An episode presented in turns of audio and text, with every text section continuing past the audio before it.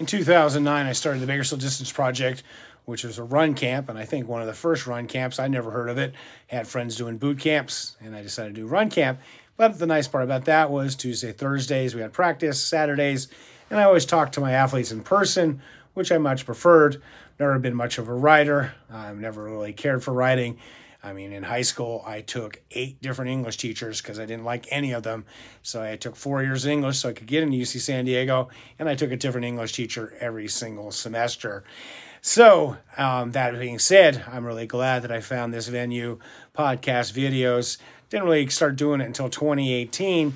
Um, but when I was coaching, I used to do a lot more phone calls and that type of stuff for my online clients, which actually was interesting. Right when I started in 2009, I immediately started coaching uh, distance coaching. So, um, and that would be great, you know, with Zoom and stuff like that.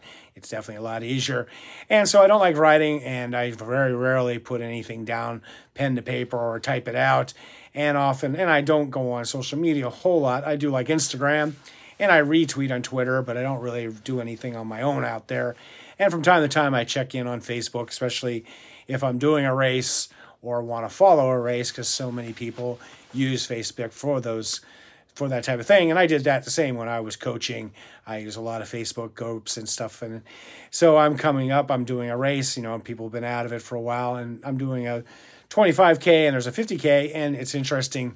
Sometimes you see people posting, and I, this is a, a post that I thought, well, I would definitely kind of want to respond to, but I don't want to bother writing it out when you write it out, I just never can get the ideas out of my head onto pen and paper, or as I said, typewriter. I'm so old school. But this one says, You are all so positive and helpful. That being said, I need good recommendations on fuel, food stuff for longer runs. I've never trained to run this far, and info online is getting overwhelming. Of course, asking a question like this online, especially on Facebook, you thought you were overwhelmed, you're going to get even more overwhelmed. And one of the things about it that I talk about with food stuff, you know, fuel and food, fuel, fuel and food for long runs and stuff is don't overthink it. Um, you know, there's a reason why you pick up a magazine. Yeah, there are magazines still, and there's so many nutritional product ads. You listen to other podcasts, there's tons of advertising.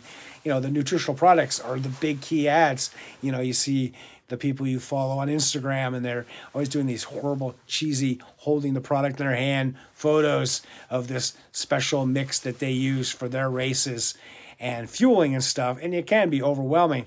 My basic thing is if you train properly, fueling is not going to be as big of an issue because you're going to be conditioned to put in the work. Plus, you're going to learn how to pace yourself because a lot of fueling is basically on pacing and learning how to burn fuel properly. And so, if you don't train properly and you're always running too hard too often, you're just burning glycogen, you're burning up those stores and never becoming more efficient fat burner because, you know, frankly, if you're doing a 15 to 30 mile race or longer, you really aren't into that zone where you really need to be fueling all the time. And I know you hear all these people saying, "Oh, you got to eat so many calories per hour," and you know, some people setting watches. It's more like, um, I mean, it's a you know, hit or miss type of thing, but you can go a long way without eating. I mean, I've done many long distance races, 30 miles to 60, 70 miles without eating. I've done multi day, all, I mean, all day hikes like the Grand Canyon and Mount Whitney, and very rarely ate just because I'm not hungry and I'm going slow enough that I'm really not burning that type of fuel source. And if you're doing a long race that you've never done before, you really shouldn't be burning all that energy like you would say in a 10K or half marathon. So my recommendations is, you know, don't stress about it.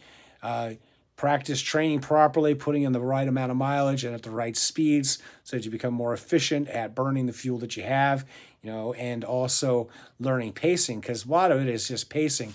I see this a lot when I was doing a lot of longer 12 hour and multi-day racing is you know people or 100 miles or any races you know you'll see it people go out too hard they burn through their glycogen and then they bonk and then they have to you know fuel back up and or they bonk they fuel back up but the problem is since they went out hard they're shut down their stomach already and because they're going hard all the blood is in their lungs and heart and muscles and so when you throw food in there it just comes right back up you're sick to your stomach you suffer for a while, and then things finally get settled down, and then you can resume. And like a lot of people end up just drinking some water, and they end up finishing because they slow down to a pace that they can burn the fuel that they already have on board.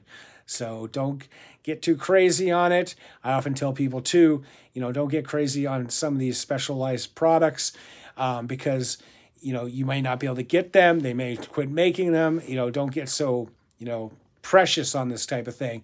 And also, I tell people eat what you liked when you were a kid. Five, six year old you, you're gonna still like it when you're, you know, in your later ages. And also, you kind of have to live off the land. And like when I get to a aid station or race, I just kind of look at it and go, what looks good? You know, kind of the old joke about, you know, like pregnant women wanting pickles and ice cream and something. You know, just go with your gut feeling. What what what do you think needs to be eaten now? You know, a lot of times when I'm in races, I'll pick up grapes and watermelon, and things like that. Other times I want something sweet. A lot of times I don't want anything, just a shot of Coke um, to get going. So, you know, just you need to practice it. You know, nothing new on race day, kind of, but you just got to figure out what you can handle and what you need but I think more people make mistakes by eating too much, drinking too much, and drinking the wrong things. So that's my take on it. And yes, it is overwhelming. And that's why I'd say, you know, the old kiss it, keep it simple, stupid, and just go with what you would do if you're going to go out for a long day's hike. Bring what you like. And if you've never done that, join a local hike club and go out and hang out with them and just do something easier and just see what you're going to eat during the race. And another thing I really think is really good, especially when you're doing races that are going to spanning all day and all night, is kind of eat when you eat your regular meal times. You know, if you eat in the mornings, have something then, kind of eat around lunchtime and eat around dinner time because your body's used to doing that. And so just kind of stick with things that you know and things you're used to. And as always, stay healthy, be boring, not epic.